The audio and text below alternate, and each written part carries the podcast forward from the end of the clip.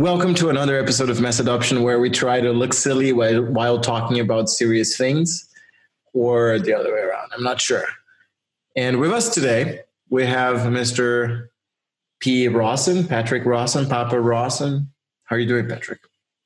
I'm doing well. You know, it's been a delightful afternoon. We had, you know, a little bit of whiskey and we've talked about life. And, you know, I, I think it's worth highlighting that this is a a special episode because we have the opportunity to speak to each other.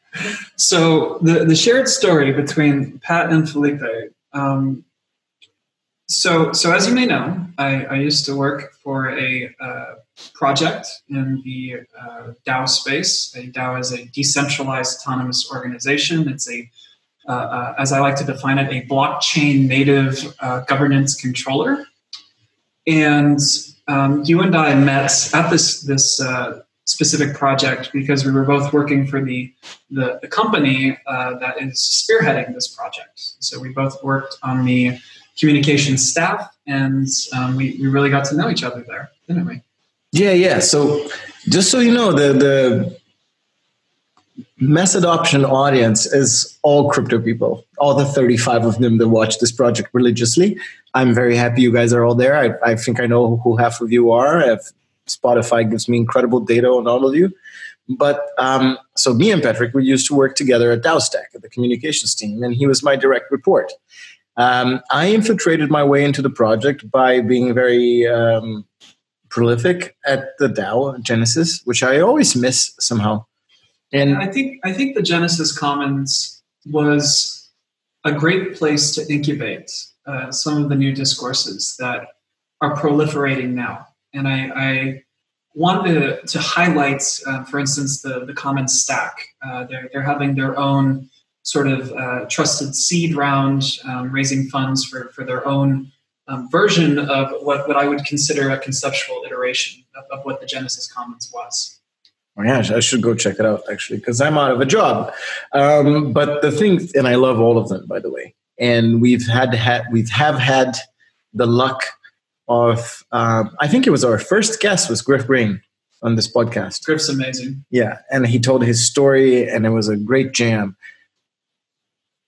So going back to Genesis is going to come up several times throughout this episode because the goal of this episode is to look into a series of blog posts that Pat is writing. Um, it's disguised as a marketing effort for his new company, Curve Labs, but it's really not. I know enough about Patrick to understand that this is a long time fascination, sort of, pardon the vulgarity, a hard on that he has had on understanding um, what is the macro weave of all of our efforts, crypto or non crypto, into creating a immunological system for communities against the excesses of neoliberalism, right? And um, would you feel that that's an accurate description of the mission? I, I would say that that is a, a very specific description, but I, I, appreciate the specificity there. So my um, training or my, my education was uh, at the Elliott School of International Affairs in, in downtown Washington, D.C. And I, there, there I did a, a degree in, in, international relations, um, specifically international economics. And so, so this is a life passion for me, understanding um, macroeconomic systems and understanding uh, the relationships of states and other institutional actors within a, a broader um, sort of macroeconomic uh, milieu, right? So, and, and, and just to give some some insight into what the Elliott School is like, you know, the, the school was across from the U.S. State Department and uh, just a couple of blocks from the, the White House. And there, I, I really had an opportunity to uh, learn and, and discover um, the way the global system functions um, from the, the sort of uh, hegemonic uh, American perspective, because that, that was the perspective at the time, and that is perhaps still the perspective today. But we are we are witnessing um, sort of an empire in decline, uh, if you will. If you look at what has happened to America since the, the, the fall of the Soviet Union is that the externalization of uh, the othering of in this conflict, where we we we uh, created an enemy in the Soviet Union, and we we contained the uh, the advance of communism uh, anywhere in the world. And when I say we, I'm referring to myself as a you know also an American, but I I don't necessarily mean that I, I identify with this this hegemonic identity.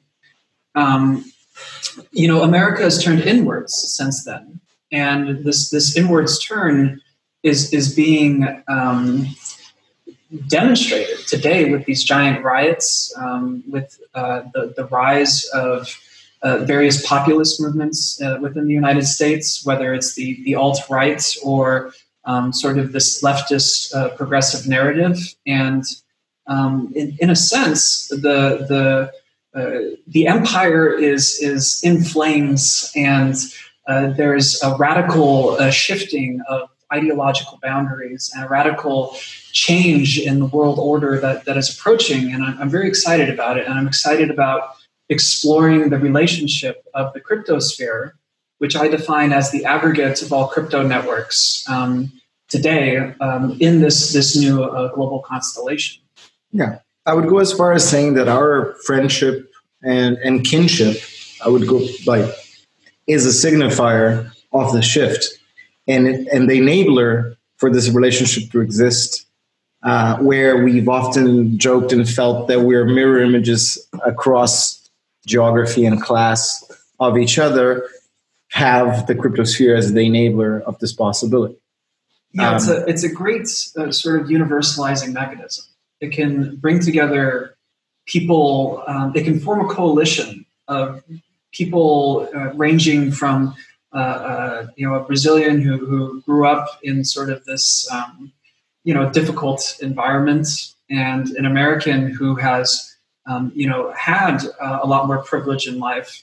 Um, so it's it's brought us together, and and we're now talking and we're having the same conversation, and that's that's really exciting to me because that means that this conversation is accessible, um, that this narrative can continue to grow.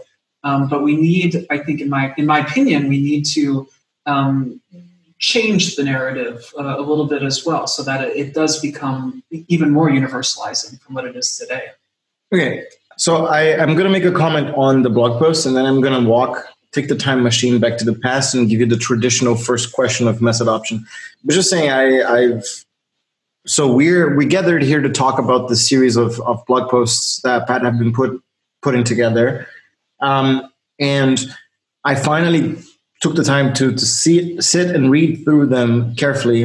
Um, I'm not all the way through yet because they're quite large, but I felt like you were on a mission to reduce um, this, let's say, the educational debt. So, to put it in simpler ways, I felt like reading the, that text. I was having the conversations that I wanted to absorb from you but we never had the time because we were always on a mission to solve a problem for DAOstack itself. And it's sort of like I was waiting to absorb that information, which is a highly condensed, um, simmered uh, research that is f- both far and wide, both crypto and non-crypto, about the main economical trends and um, power structures that are coming together, the challenges that are poised, and how the failures are going, and where we, how we could fix them. Right. So as I read those texts, I felt um, that they were guided by a deep sense of service. Um, I didn't see a lot of Patrick expressing himself and trying to sound um, touching. You're really not trying to reveal anything about yourself other than the inevitable fact that you think things should change. Um, how do you feel if I if I say this? Do you feel um, and let's give this a short answer because we're going to go deep into this, and, I do want to talk about Elliott and about oregon and about how you discovered crypto after this. Just a heads up. Yeah, uh, well, yeah. sounds exciting. But when I say like, I know you're supposed to be doing um, trust building, authority claiming for your uh, early stage. I wouldn't even call it a startup; it's a service design. It's a service company. Mm-hmm. Um, but how did this uh, content strategy morphed as you advanced? I, I think for me, um, you know, I, I really, so I, I lived, uh, I used to live in New York and I, I, used to work in corporate advertising. And I'm going to try to keep this answer short, um, as, as you've asked. And well, maybe you can just swerve into the story. You already kind of did, so it's fine. We'll, we'll, we'll swerve. Um, and I, I, found myself unhappy in New York. So I'd been there for five years um, in, in this corporate advertising realm, and, and it had kind of gotten old uh, for me. And I was very, very lucky at the time um, because I had uh, purchased some Ethereum uh, early on. Um, and I made some money from it. I made enough money to, to, to pay off my, my college debt, um, which was significant. Uh, GW, uh, George Washington University, was one of the most expensive universities, I believe the most expensive university in, in uh, the US at the time. And uh, I, I, paid this debt with the, the money that I had made. And in a Can sense, I just zoom in?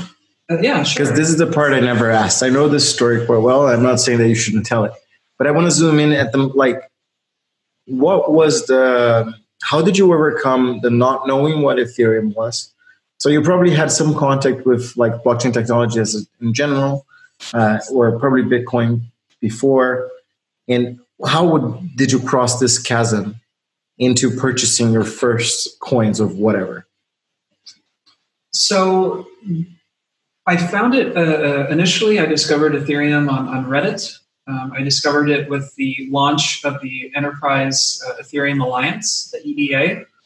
Um, this was in uh, very, very early 2017.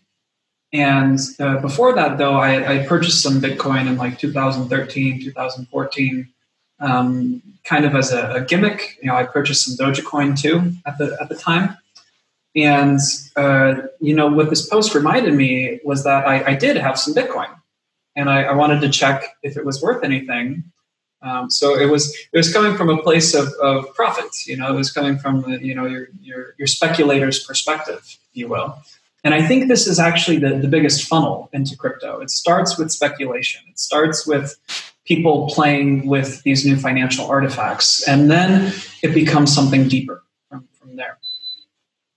So um, I, I, saw this announcement on Reddit. I checked the, the, price of Bitcoin. I'm like, oh, great! I made some money on this Bitcoin that I bought. A lot of money, no? Uh, not a lot of money because it was only like, you know, one Bitcoin or, or something, and at the time it was worth, uh, you know, fifteen hundred dollars, two thousand uh, dollars in early 2017. And uh, for me, though, I made a thousand dollars. Uh, so I was like, yeah, I'm going to sell this. Amazing. Um, and I, I, took that thousand and then I, I put that thousand into Ethereum because I'm like, well, you know, if Bitcoin went up in price, uh, it's totally logical that this this new coin, uh, Ethereum, would, would go up in price as well. And it was a very sort of naive way, way of approaching the market, but uh, at the end of the day, a very lucky one, um, the, the way that it turned out. But I want to I want to go back to this this story of, of you know how how uh, I approached the blog posts and, and where these came from uh, mm-hmm. initially. So uh, I was unhappy in New York. I was free from this job because I paid off this debt and I, I had a little left over, and I, I left the job. I, I, was totally done with it, and I left New York as well. I, wanted to go back to school at that point and, and get a graduate degree. So I ended up going back to DC. I, went back at a weird time. So the semester didn't start until September but I, I moved there in, in March or April um, formally. Um, so I had some time to kill. Oh, no, pardon me, it was even earlier than that. It, the, the, semester started in September, and I moved there in uh, December of the year before, so December of 2016. Um, so you have like nine months to fuck around. Nine months to, um, uh, you know, pursue my own interests. And one of my own interests was, uh, became um, exploring economics um, revisiting my love of macroeconomics. When I was in advertising, I was in the creative side. So I was I was an art director um, and a motion graphics designer, uh, and I had really left behind, in a sense, this this love of, of global policy and, and, and, macroeconomics. So I returned to this uh, discourse, and that's when I started um, learning the things that I would today um, three years later apply uh, in these uh, specific blog posts. So that's when you started mapping inside your own schema of understanding of the world uh, where the issues lie. Uh, I, I, think I started with what does the terrain look like before I moved on to where the issues lie. And then did this did this graduate degree ever happen? No. So the the advisor um, there was uh, a, a, deeply troubled man, um, and I had a couple of arguments with him. Um, and at the, at the time, uh, DAOstack, uh, I had been working for them um, for about six months. Um, I had helped them through their token sale, and uh, they they made me an offer. They said, "Listen, uh, you could keep working for us as the, the head of our communications." Um, if you don't end up going to graduate school. And, and I decided to take that offer because it was, um, you know, uh, an opportunity that, that I wanted to pursue. And on the other on the other hand, this this uh, graduate schooling, this advisor, I, I knew that that would become a source of conflict in my life, and I didn't like the idea of someone trying to control the way that I wanted to pursue my own education. Yeah. So by the time I show up, how long have you been working as the, the communications director for the DAOstack? Well, I started uh, in that role in August of 2017, and you showed up in November. August 2018. August August 2018. Yes. Yes, August of 2018. You're, you're right. So that's when you start as well. As as the the, the lead of the, the comms. Well, I show up actually in September, one month afterwards. Lovely. And then I start working for you on the beginning of December. I wouldn't say you were working for me. Um, I'm uncomfortable with that description, but I would say that um, you created something for yourself that I saw value in, and I wanted to put myself behind. No, no, no. It was, let's be clear, Strates was the defender of the idea of this project, this book that mm-hmm. came together.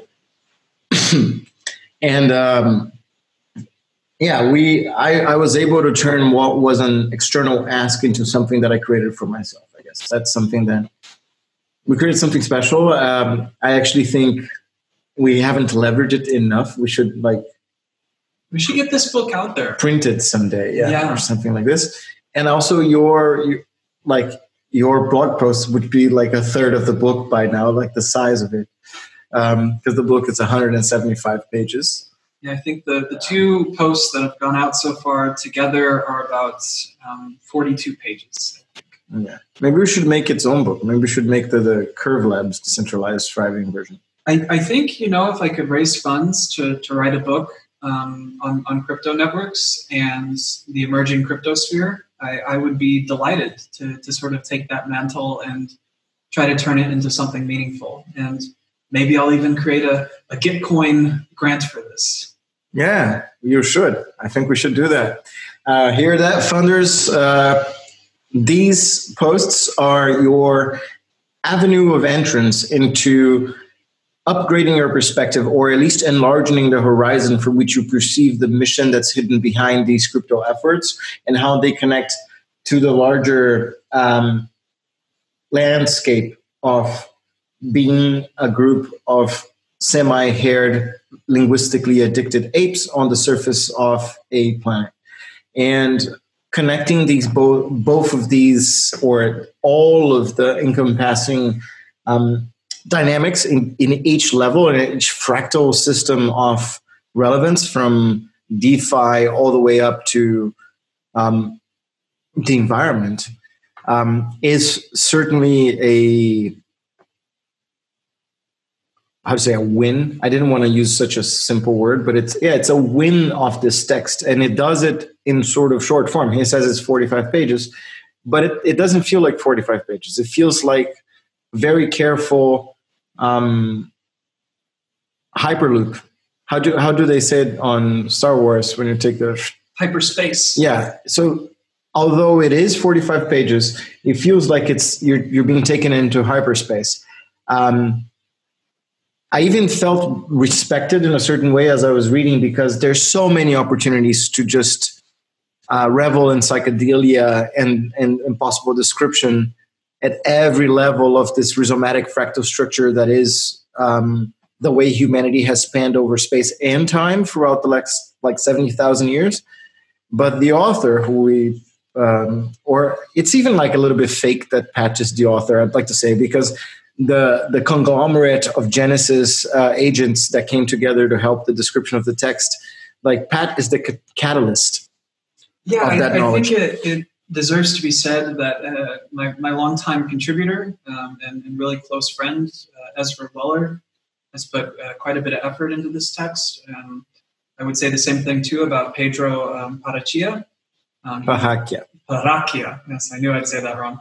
Um, so he is a, an activist in Brazil, and he is one of the most passionate and capable individuals I've, I've had the opportunity to, to speak with. Um, and there's a whole host of other uh, major and minor contributors who have uh, taken the time to read this text and to you know make sure it is as inclusive and as um, sort of airtight as possible when it comes to presenting this this particular perspective so i'm really really lucky to have these people around me and i, I hope they continue to, to value me as much as i value them yeah so th- th- this airtightness is what i wanted to like assure our listeners and and the text will be linked in the description um, if he feels that oh this is large understand that you're getting the most bang for the buck in terms of text that you've ever gotten before. Like, just go for it.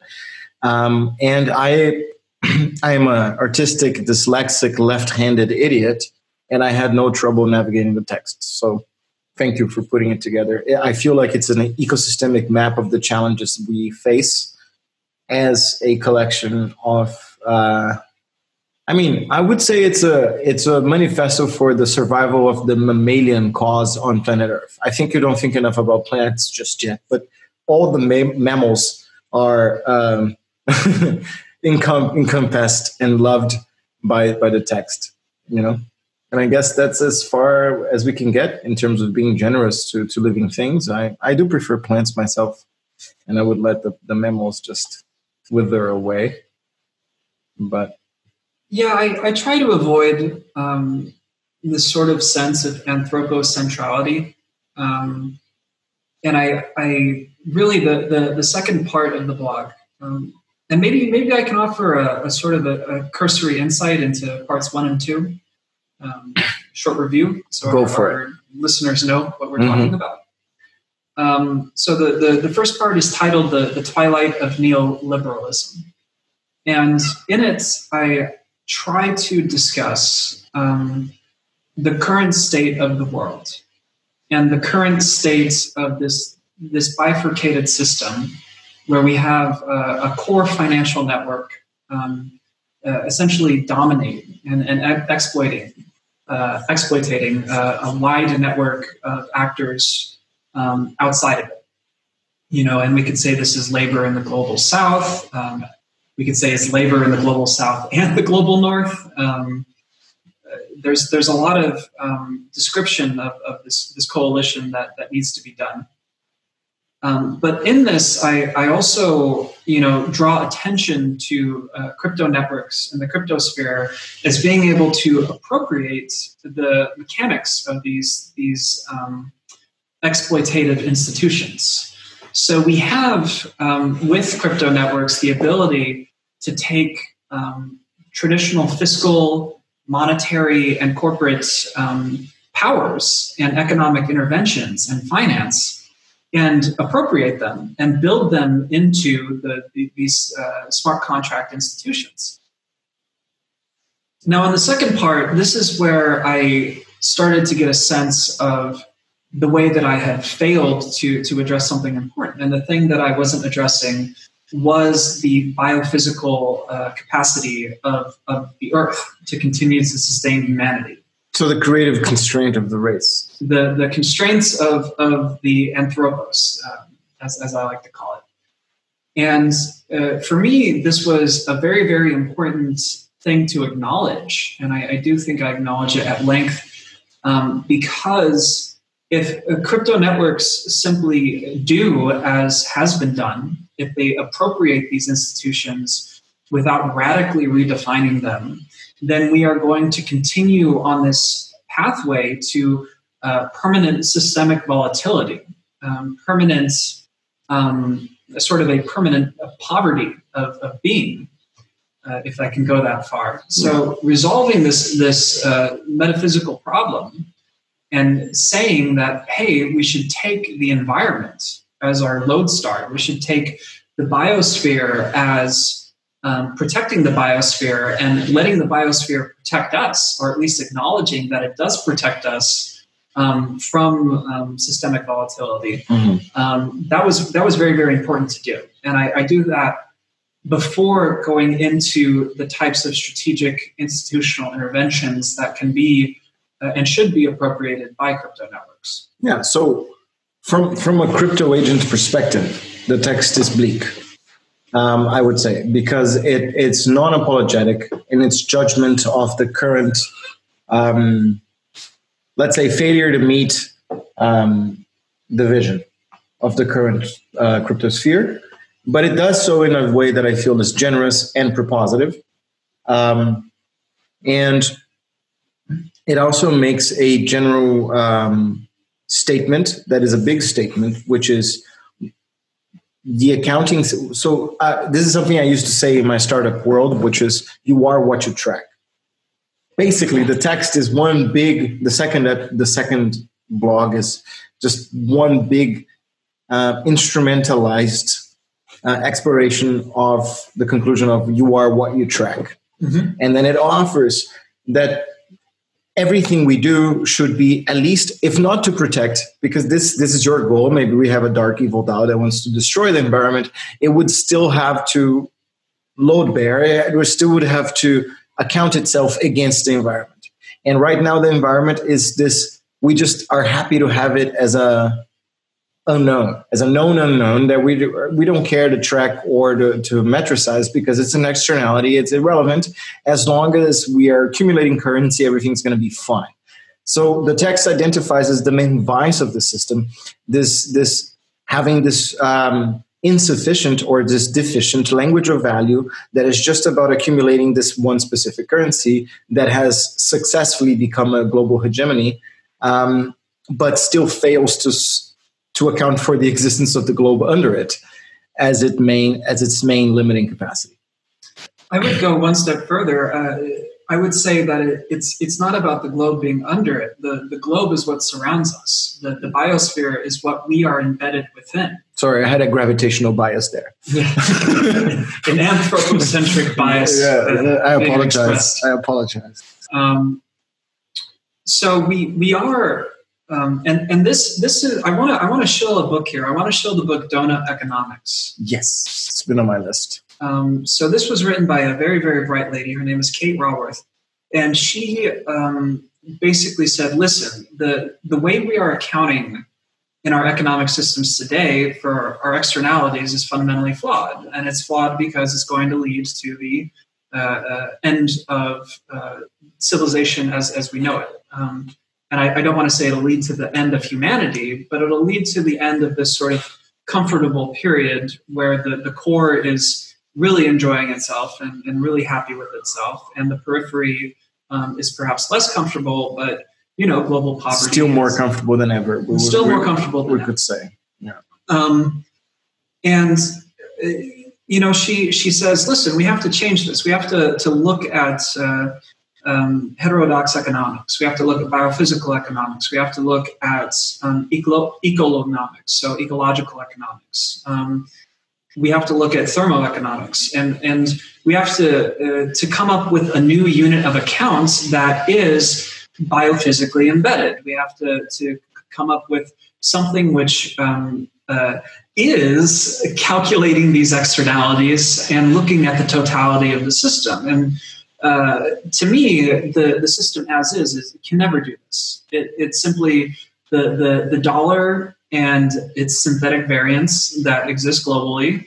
Uh, and these synthetics could be represented as the entire shadow banking sector, you know, this, this terrible um, derivative market, which is going around and um, not internalizing risk, but actually doing the opposite. Um, and Ponzi you know, if we if we want to use that language, sure. Um, uh, let me know when it's appropriate for me to go on my tangent about Ponzi's because I, you know, once you put the Ponzi lens on, you just see Ponzi's everywhere. A family is a Ponzi, everything's a fucking Ponzi. So uh, let's go into this later.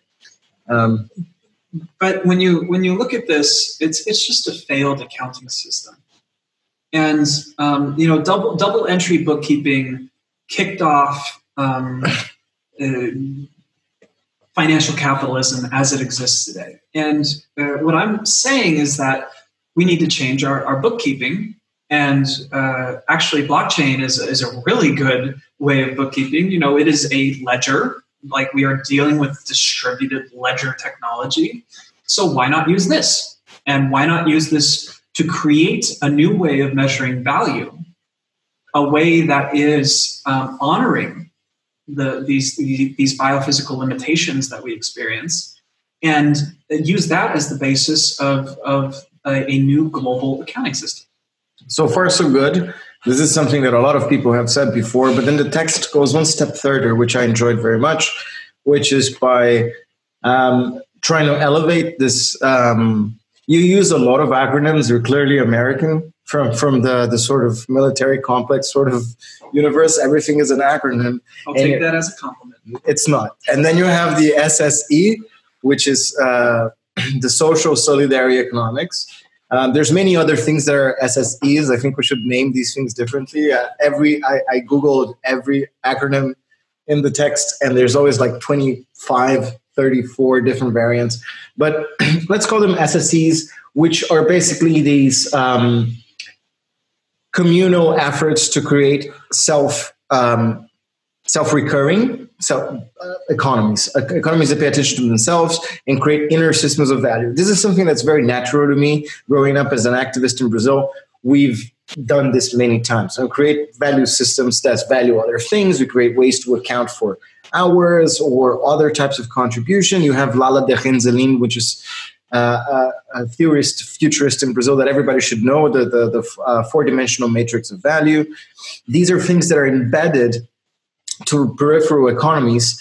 Uh, strategies that we've created to protect ourselves from having to always exchange with the core because since the exchange uh, narrative is always um, biased or bent towards value to the core at every exchange you have loss of value so very quickly, the smart communities at the periphery learn to keep trading amongst themselves to keep value inbound, right? So that's what an SSE is, I guess.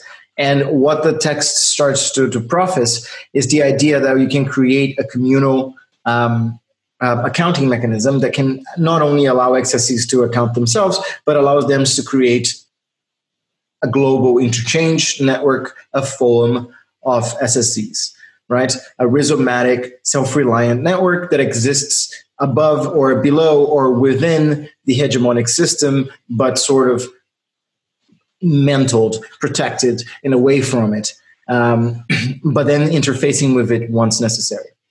Listen. Yeah, absolutely. Um, so, so the SSE, the the social and solidarity economy, um, is is you know this this description of it is, is sort of an analytical framework more than anything else. You know it's hard to pin down what is an sse um, community and what isn't. But um, within this sort of there's this little really nice part of, of the text that when you say when when the community does it when the periphery does it it's community and when the core does it it's collusion. But everybody does it the same way um, yeah, so so cooperation and, and collusion are the same words. Uh, pardon me, not the same words, but they have the same meaning. They mean um, entities that are working together to, to to achieve something, right? And when the core does it, it's you know the the, the twelve largest banks working together to to price fix commodities markets. And when the um, the periphery does it, it is called community development. It is called uh, um, you know a local exchange trading system and this is this is I, I, focus on this i focus on the sse because i've gotten very tired of the direction that um, blockchain is going you know if you look at the decentralized finance sector um, it's going more and more towards total financial abstraction. And you know, they're creating derivatives. They're creating um, uh, dYdX just launched their their uh, perpetual BTC swaps uh, contract. Um, you know, and and this is to me representative of the same problem that we've been dealing with with uh, finance as it exists today. You know, it's not innovative in that it is not actually creating value for marginalized communities. And so I, I want to change the direction that we're going. I want to steer it towards uh, local circuits of production and consumption and empowering these local communities. Um, uh, one of my favorite philosophers is Peter Sloterdijk. And Sloterdijk um, has uh, a theory of general immunology. And he, he looks, uh, with, with this theory, he's looking at um, how culture is created, but how culture survives. You know, what is the characteristics of a culture that, that uh, generation after generation is perpetuated? And um, he describes this as co-immunity. That's, that's his term for it. And so you know, the question that I, I want to answer is how do we create these co-immune localities?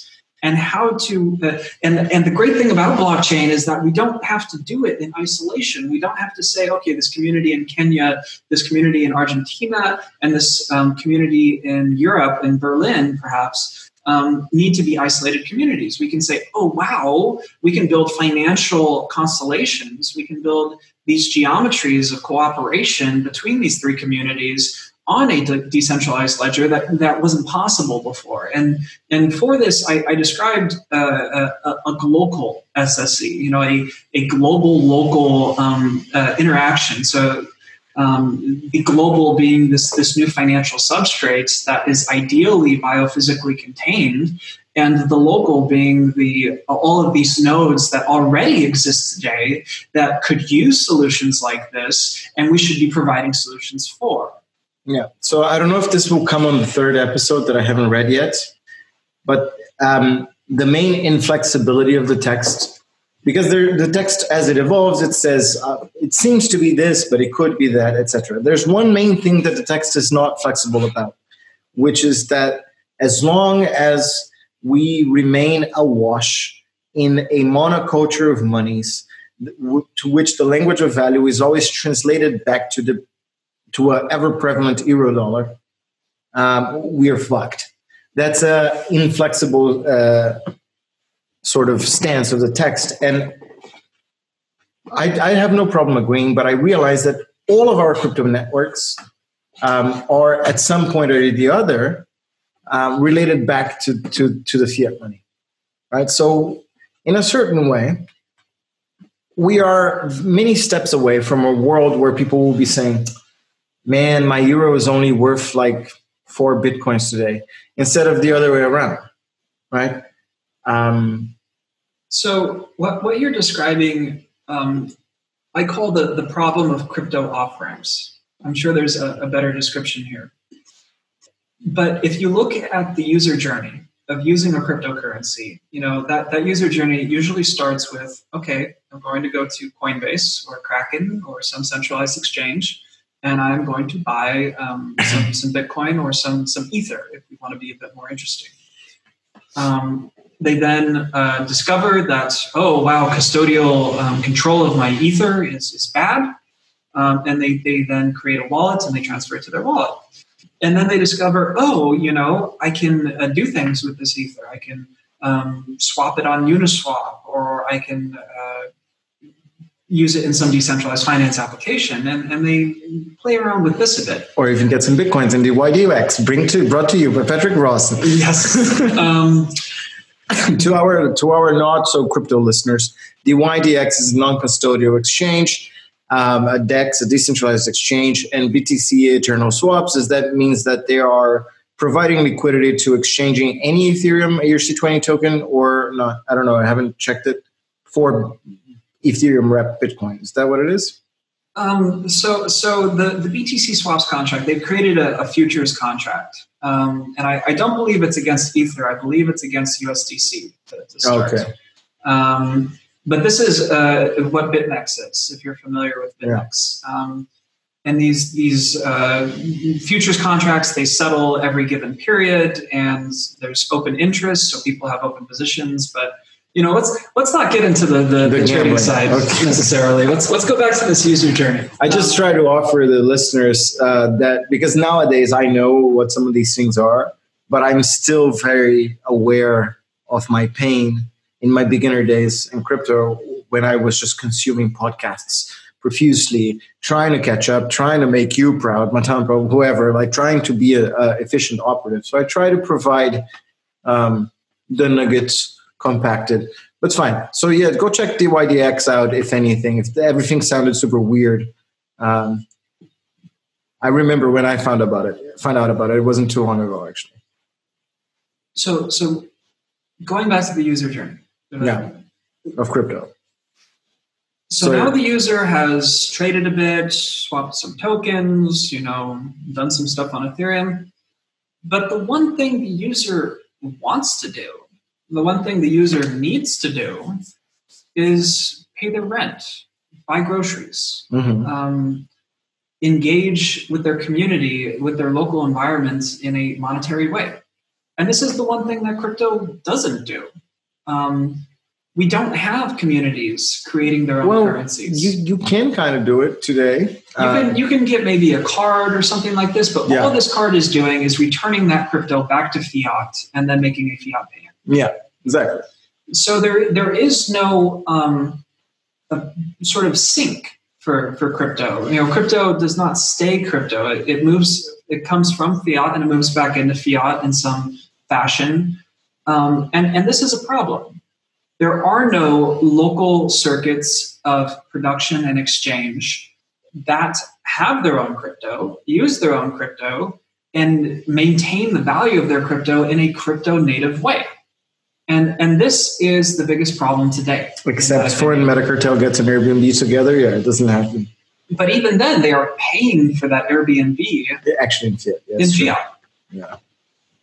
We have to buy a city, Patrick my strategy, or what I think the strategy should be for adoption, is, is don't buy a city. Go to a city and say, listen, if you create a parallel currency, if you create a complementary currency, you can expand the things that can be done in this way and that way. You know, you can uh, make your budget go further and you can re- uh, lessen your dependence on, on national and state actors. And this is, there are a number of activist cities where this is totally valuable. This has been done in several places without cryptocurrency. Without cryptocurrency, yeah. yeah. In Brazil, several examples. Um, you know, we, we can look at local exchange trading systems. There's, uh, as of 2013, there were nearly 1,500 globally that were being operated, but none of them were being operated on blockchain. And because of that, um, or once we add blockchain into the mix, we get sort of this exciting ability to add governance, to add uh, economic primitives. As long as you have smart contract as, as, long as you have smart contract um, and what's your take? Do you think we should uh, make like layer one sidechain making as easy as easy as like writing a blog post, or do you think we should be loading all of these guys on Ethereum?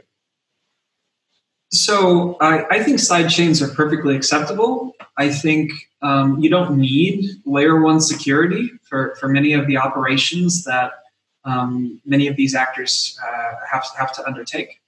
Um, I think that layer one uh, being universal, though, is, is also important. I think that um, you know it, it doesn't do us a lot of good to have a bunch of different uh, non-interoperable architectures existing and different ecosystems being proliferated uh, because of that. We need to work together, and we need to work together uh, with a single uh, dominant platform architecture, and that architecture. You know, by nature of it being dominant, will will accumulate a network effect, and from it will emerge more and more complex configurations. Curve, Curve Labs would be interesting in designing, sort of a copy and pastable sidechain architecture with its own uh, standardized bridges to to Ethereum mainnet. I don't think we're looking at that. Um, I Yet. think there are good alternatives today. You know, looking at something like um, uh, POA network. Or would you show POA, Cosmos? Uh, POA, um, POS DAO. Um, I, I, think that's another good one.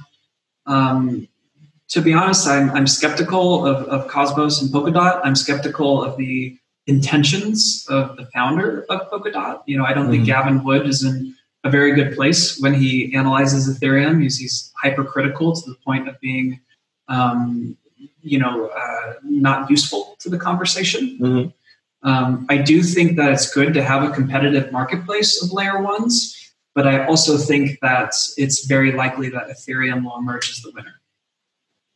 Um, but going going back to these these sidechain architectures, you know, um, I, I, think POA network uh, to me uh, is the dominant design pattern and will, will be the dominant design pattern. Um, and that's perfectly fine. And I think currencies can run on these things. I think DAOs can govern these things. And I think, um, you know, Curve Labs is more interested in, you know, we, when we analyze side chains, we see side chains as just another primitive and a group of primitives that when combined um, form a, uh, an institutional um, entity. Almost like we're trying to understand the types of articles and, and paragraphs that we can have in these techno cyber constitutions mm-hmm. of future future human organizations and organisms and having a standardized pattern allows for the creation of relational pathways that can be then automate, automated and having a shared language of value um, that uh, will allow for vastly more efficient uh, legal landscape? Yeah, so you know, at, in Curve Labs, the, the way that we approach this, um, we approach it through a framework which is we call cybernetic object X. And in cybernetic object X, we, we basically we've mapped you know all of the primitives um, that, that exist on Ethereum today. Um, you know the different DeFi projects, the different DAO projects, the, the different sort of operational primitives, content management, identity, and, and, and what have you. And we see sort of the, the firing of different constellations of primitives being um, institutional particulars. Um, similarly to the way we might see certain combinations of, of bylaws and um, you know, uh, constitutional primitives such as separation of powers as forming a, a legal framework. Mm-hmm. All right. So now, Pat, we're armed with these. Uh, let's say that we achieve the world where we're armed with the cyber constitutional language that allows for a accountable, equitable, which are two different things, um, interface between um, the informational layer and the real world layer. And we've become able to do accounting on things we haven't been able before, and they will hopefully include, to a certain percentage, things that are now considered invisible externalities. What now? Let's let's rephrase that. Okay. It's, it's not about hopefully including It's about we have to include these. If we don't, we simply fail to succeed. We, we simply enter a, a period of prolonged decay of civilization that cannot be contained or, or stabilized or attenuated in any meaningful fashion. So that's that's not something that is a nice to have. It's it's something that must have or must happen. Yeah, but my psychedelic mind sees that we are already in this decay stage for about, let's say, the better part of the last 60 years. But there are also other trends that are upcoming and and language will never be able.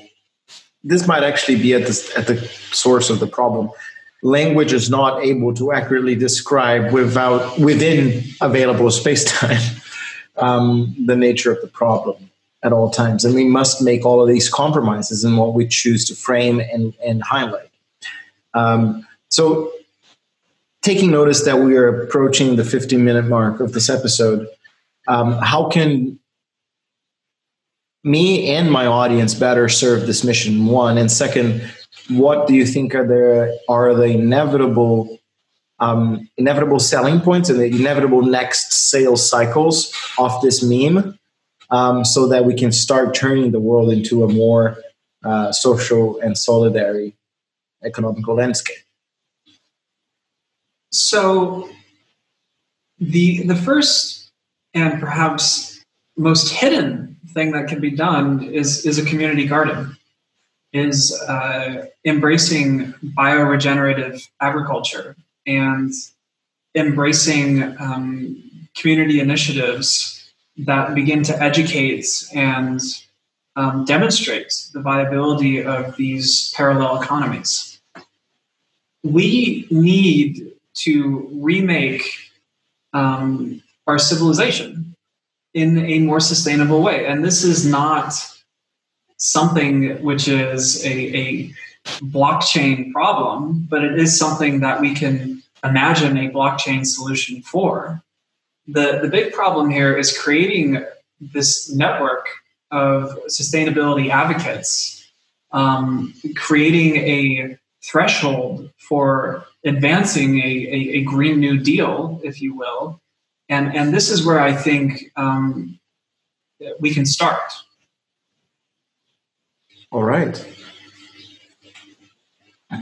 Well, so if I try to clean that up, you would say that the first step would be the seeding of a lot of initiatives that create wealth from the abundance of the ecosphere itself, from Mother Nature, if you allow me to sound a bit childish, right? So extracting value the same the same way actually in which the core has been extracting value in an exploitative manner um, to do it in, in a way that is um, community first or a community exit way?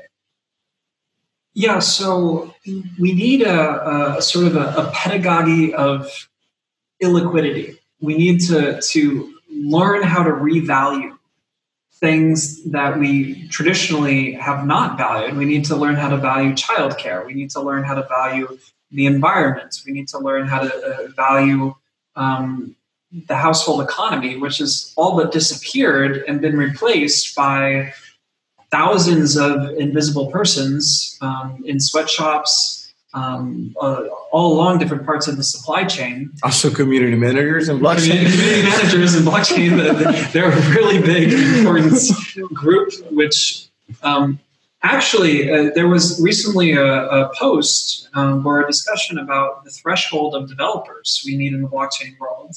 And the interesting thing to me is is you can figure out, you know, the amount of technical experts. That, that was by Kames. Kames wrote that post. Oh, nice, nice. Yeah, um, it's pretty good. That we don't need we don't need that many developers because we need to develop a certain set of primitives, and we need to make those primitives really airtight. Exactly. And I, I don't think there's a cap on the number of community managers we need. I think every person can be a community manager. Well, I'm now 33 years old, and I bet my entire life on the fact that someday soon, um, facilitators are going to be the most important profession in the world. By now, I think I'm going to be 70. By then, I think I'm going to be 75 or something. But I'm here building my, my capacity. And um, insofar as my impact on the cryptosphere, it's, it's a hidden facilitation effort. In the end, everything I've created from the small opportunities I've been given inside community teams or um, operating under DAOs or the grant that I'm now developing with agency. It's all just one big hidden facilitation effort, one participatory art experiment um, where I see the main resource being human attention and how we leverage it in, in ways that create more desire, more more engaging engagement of human attention, et cetera, et cetera, creating a fractal of let's say the the the super mindful cluster rhizome that makes people hyper aware of each other and super meta caring, you know? Um, if, if I could interject here, please do. I would say the, the things that people can do to start to achieve this vision are extremely simple. Stop playing video games. Stop engaging in virtual worlds. Stop engaging in Netflix. Stop in, uh, uh, you know, engaging in recreational or uh, uh, prescribed drugs um, and start engaging your attention into creating a future, into creating a, a future that matters, a future that's real. You know, we can we can go the direction that has been articulated in um, Ready Player One, right? This this Steven Spielberg directed movie. It's a popular sci-fi novel, and in this novel, there is this rich, valuable virtual world, but the real world has gone uh, uh, into the dumps, if you will. And if we are going to, to do the opposite, have a rich, valuable real world and a, a a virtual world which we don't engage with to the point of it being mentally unhealthy of being uh, uh, changing our, our, our, neurological balance. You know look, look at this today like uh, depression is, is through the roof. Um, the gaming is, is has gone up. You know we are completely we, we are sort of hypnotizing ourselves and ignoring the problems that exist. And the challenge the imperative, I call this the anthropotechnogenic imperative.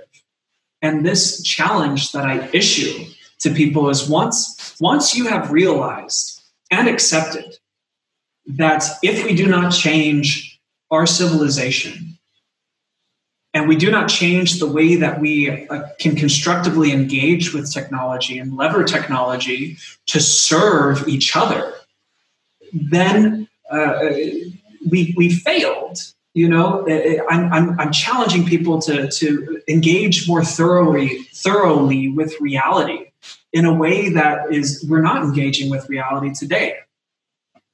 All right so if i were to try to clean that up the way i understood it i would say creating avenues for intelligent selfishness will permit us to stay together in the world where we are instead instead of having to craft new worlds, virtual, Martian, or otherwise, where we can project our broken dreams at.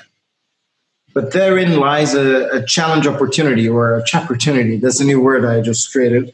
Um, that as the core moves to virtual um, realms, there will be actually a release of pressure for us to occupy and fruitify these these now real and less valuable spaces, right? And if only the established economical powers were not so good at release, releasing the grip and then regripping it, and you can like maybe I'm just de- describing the um, the emergent phenomenon of gentrification of like the Brooklyns and Neuköllns of the world, where they're forgotten for a decade or so, and then these powerful storytelling cultural signifiers move in and then the system is really able it, and I, am saying the system i almost feel ashamed of using this kind of language because it is sort of an image, emergent factor. It's an ebb, ebb and flow of, of economical and cultural interest. Um, but yes so i feel i i, I love that, to be having this conversation with you which i feel is the mother of all um, embedded possible conversations that we've always had until this point, and we had many. But also your diligent, disciplined, and caring effort of putting all of these resources into that text, which I haven't followed all the side quests yet. Yeah, the text contains numerous little links that you can go and explore for weeks. Um, but it has enabled us to have this conversation and I, I i feel called upon me an agency and my small influence over other creators that we should branch out this this like mother resource into many other things including rap songs and and um, video essays and cartoons whatever it is um, the first battleground is a mimetic one right? Um, and I feel that it's inevitable from your proponent position that you have to have a positivistic point of view. You have to feel like there is a solution that can be found.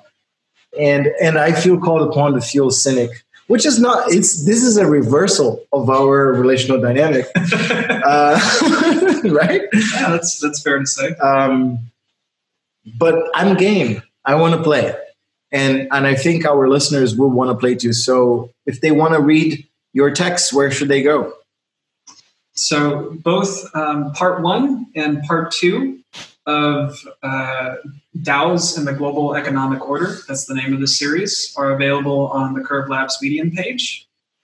Um, part three is yet to be released. Um, part three is titled The Maximum Stress Society, and I'm writing it as we speak. Yeah, and I love the I love the name of the second part, and we haven't mentioned today. The second part is Cryptospheric Ecotechnics. So the Cryptospheric Ecotechnics is available at Medium or Uh, Medium, the website the, the, the Curve Labs Medium.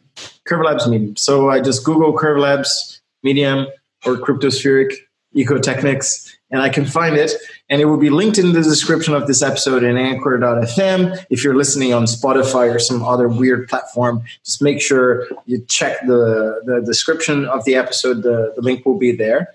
And um, do you have any other to actions you want to offer to the people?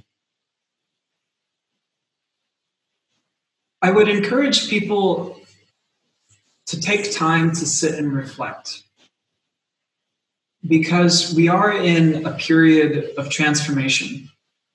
2020 may go down in the history books as a transition year between a relatively peaceful and stable international order to one that is not so peaceful.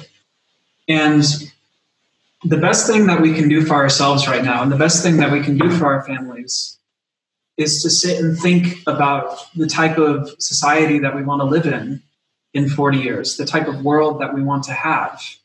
And I think, or I hope, that if people take the time to do this reflection and, and to make it a part of their daily praxis, um, they'll come to many of the same conclusions that I have about what is important, um, not just to me or to the people that I know, but important to humanity as a whole. It's perfect. Um, as a tradition of the Mass Adoption podcast, there's somebody who left a question that I should tell you, and then you would answer that question and you would send some question forward. Okay. But honestly, I don't feel like doing it. This is fucking 2020. All traditions are null and void. Well, can I can I ask a question to the next guy? Maybe. Like you can try. I, I will see if I'll, I'll bring it up. Um, oh God, now I'm I'm lacking a question.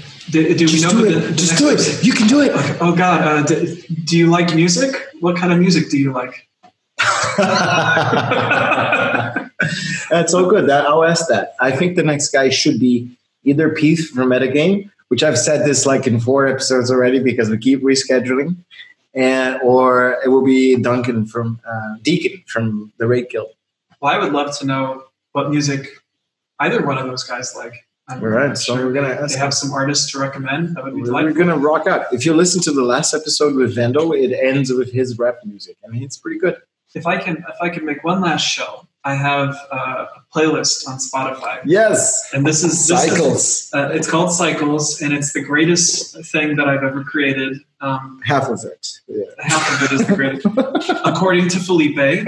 Um, it's 14 days of music that I put together over the course of the last um, 15 years, and it it really is a, a journey. It is a journey. And maybe we can share the, the Spotify follow link as well to, to Cycles. Uh, Okay, yeah. I'll try to do that if I knew how to do it, but I'll figure it out. I'll send you the link. Yes, sir. Thank you for coming over, Pat. And let's just cut it right here because we kept saying goodbye for about five more minutes. Have a nice day, and I hope this was exciting and informative. See you again soon.